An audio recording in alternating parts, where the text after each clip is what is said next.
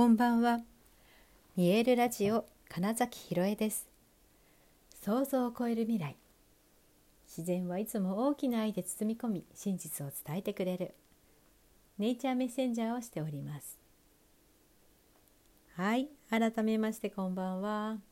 2022年5月16日、見えるラジオ始まりました。はい、えー、今日は準備不足とかね基礎を大事にするみたいなことをね話そうと思うんですよ。昨日施術に行った方とお話しして、まあ、後輩のね男の子俳優なんですけれども今、えーと、関わって稽古している公演でダンスがありますと。で前回もその劇団に出させてもらってダンスやったんですけどその時は全然もう理解不能みたいなこれどうなってんのっていう時間をすごい過ごしたんですけど今回はどうしても分からなかった時に劇団員の方に「これどうなってるんですか?」と聞きましたと。するとこれはねバレエのこういう動きが元になってるんだよみたいなことを教えてもらったそうなんです。すると途端になんかなんていうの体の動きの流れみたいなのを捉えることができましたと。しみじみと基礎って大事ですねって言ってたんですね。でこれ本当に実はそうで、うん、本質とか大元そもそもがどこにあるのかっていうのを知っていることっていうのがあればそのそこからの派生とかね、えー、いうのがめちゃくちゃ理解できるんですよ。で一個でもあのねしっかり基礎を知っているものがあるとそれを他のものに当てはめることができる柔軟に対応できたりもするんです。うん、これはあの、まあ、スポーツとか、えー、道道の世界ですね何でもですよ武道も書道も華道もみたいな、うん、その道というものをしっかりと学んでいる人はあのねそのベースになっているものが他のもののベースにできるんですよ。うんとすごい簡単に言うと例えばえー、そういう道の話で言うとその丹田っていうところにどれだけエネルギーが力強くそこに力が入っているか。でそれ以外はどれだけ、えー、楽になっているかとかあとはその自分だけじゃなくて自分と相手みたいなこととか自分と花自分と茶茶器あお茶とかね。なんかそういうふうにして、本当に自分というものが何であるか。で自分っていうものがありつつその空っぽの状態空の状態を感じることとかね。なんかそういうものを知っているだけで他のものに適応できる。はい、でこのね、えー、体のことで言うとだから、うん、バレエって本当にそういう意味ではうんとね、体の軸を知るっていうことにすごい役に立つしどうやったら、うんと、型というものをうんと自分の体に落とし込めるかつまりそのね言葉体の言葉みたいなものを増やすベースになるものでは確かにあるんです。私自身はあのバレエをどこかの教室で習ったということはないんですけれどもたまたま何度か客演した劇団の基礎練習で、えー、ずっとバレエをやってる女優さんがいてそうバーレッスンみたいなね結構ね結構ね一緒にやったんですね。でその時にあのヨガが得意な人からはヨガを習いとかねっていう風にしたことによってさまざ、まな体の言葉を、えー、っと覚えることができました。でそれで言うとね手話とかもね、うん、体の言葉になってるなとか思いますしもちろんその他にもいろいろとやったそうだな。半年ぐらいですけどジャズダンスを高校の時にやったりとか。あとそうそう。でもその時に方やあの自分たちで、えー、っと映像を見ながら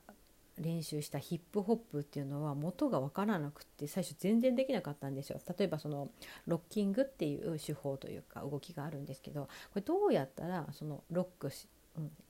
固めることができるのかっていうのが分からなかったんだけどその基礎を知ってる先輩にこういうことでこういう練習をするとその動きができるようになるんだよっていうのをやっぱり習ってからあのどういうふうになってるかがやっぱり理解できる。最初はわからないんですよね。だから昨日後輩が言ってた「もう全然わかんなかったっす」っていうのの気持ちはめちゃくちゃわかるしでもその根っこにあるものを知ることによって急に見えてくるんですよ。そうこれまで見えなかったことが見えるっていうのがすごくそのね基礎というものを、うん、習うことを知ることだし、うん、またコツコツね続けるっていうこともやっぱそこはすごく大事で、ね、ピアノの練習バレエの練習よく言われてるように一日休むと戻す取り戻すのに何日かかる何人かかるみたいな話になりますけどね。そうっていうのってやっぱそれはそれがだから準備すること準備不足っていうのは単純に知らないだけかもしれないってことなんですよね。そう。準備不足って言われるとなんかうーん自分ダメじゃんみたいな方向に行きがちなんですけどでもそのなんか過去のことを悔やんでてもしょうがなくって何が必要だったんだろう？じゃあそれを取り込もうって思えばいいだけって言った時にあれ？その原理原則知ってるかなみたいなところにたどり着くだけでよかったりします。でその一つでもいいからその本質的な原理原則基礎の基礎みたいなことを知れば何かに応用ができるっていうことなんですよね。だからねだからですよあの人生経験実際にその年齢を重ねている人っていうのは、まあ、いろんな経験をしていたり何かずっと続けていることって何かあるんですよ何かしら。なのであこれはきっとこういうことかなというふうに、え柔軟に考えられる素養ができているんです。なのでなんかね味があったりとかわかんないけどなんかできちゃうとかっていうことにもつながります。で私自身は本当にその体についてのことはなんか興味があってこれはこういうことなんだ。これこういうことなんだ、うん、だからバレエをやった時に全然そのコンテンポラリーとも違うジャズとも違うあそういう体なんだ。その言葉を知った。それを取り込むためにどうしようとか、まあ、それこそ舞台の作品の中で初めてしっかりした立ち回りっていうのをやった時にうんと初めねそれこそ表面的なものを捉えるんですね、ただのダンス見たくなっちゃうんです逆に縦がでも全然違うわけですよね縦立ち回りっていうのは。で、えー、またねいろんな流派みたいなのもあってなかなかこう全くできなかった私にいろいろな方がね自分たちの知っているものというのを伝えてくれるんです。ででもねここですごく面白かったのが皆さんそれぞれがその基礎でやってきたからその方はその言葉で話すんですよ。でもその言語は全部違うわけですよね。で初めてのまだ何も知らない私にとっていっぺんにいろんな言葉を話されるともうねわからないってなるんですよ反対に。そうそれこそえせっかく教えてもらってるのにできない私これどうしようこのままだったら本番どうしようみたいな気持ちになることがあったぐらい、うん、あの混乱をしましたがベースの本当に基本中の基本の12345678910みたいなそのまあね手があるんですけれども。まずそれとそれをやりつつ足さばきとか、うんと、刀の振り方っていうことを身につけていってその上であここはあの人の言ってるこれが使えるんじゃないかみたいに組み立てていったり、まあ、それでも最初はねあこの動き間違っちゃったとかっていうふうにその動くことにただ必死だったんですよ。ででも気づいたんですよね途中から、まあ、それをやり続けたから分かったことでもあるんですけどひたすらね朝練 朝練夜練みたいなね、うん、でお付き合いいただいた諸先輩方には本当感謝ですけれどもね全く刀持ったことないみたいな私に立ち回りをね教えてくださったので、まあ、その役がねしかも女武将みたいな役で他の、うん、四天王みたいな役の一人だったんですけど他の3人が屈強な男子でしかも本当に盾を教えちゃったりしてる人たちっていうね。もうそんな中にこの何もできない私、うん、ひよこでもないみたいな私が入っちゃったので、まあ、皆さんがねそこのレベルに持ってこうと思ってしてくれてるんです。まあね、ただいかんせんねそのね2ヶ月弱の稽古でその皆さんに追いつくことはやっぱできないんですが必死に必死に毎日毎日いろいろやったところで気づいたのがあ私盾をやる人なんじゃないやこの役だったみたいなことに気づいたわけですよ。で気づいたら役でいればいいんだって思った瞬間にそれまでコツコツと練習してきたことが全部ブワーッとつながって一気にできるようになったんですよ。これはすごい面白い体験でした。だから基礎をコツコツやることってこんな風に役に立つんだっていうのがあれはね、うん、すごく体で体感した瞬間だったんですね。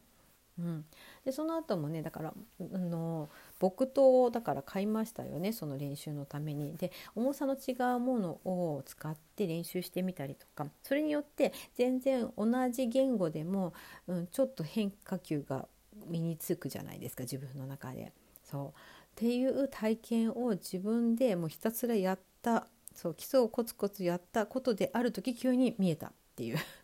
はい、うん、っていう浮上した思い出があってそうそれで昨日のそのダンスの基礎の話を聞いた時に「いやそれな」って言って今のこの立ち回りの時の私の話もしたんですけどね。はい、なのでなんかねやろうと思った時にいまいちわからないなみたいな時にはそれがもともと何を意味してるとかどういう土台の上にそれが派生してったんだろうっていうその根っこの部分っていうのをつかめると、うん、学びが早い急に世界が見えてくるっていうね、まあ、そんなお話を今日はしてみました。はいということで本日もご視聴くださりありがとうございました。2022年5月16日見えるラジオ金崎ひろえでした。おやすみなさい。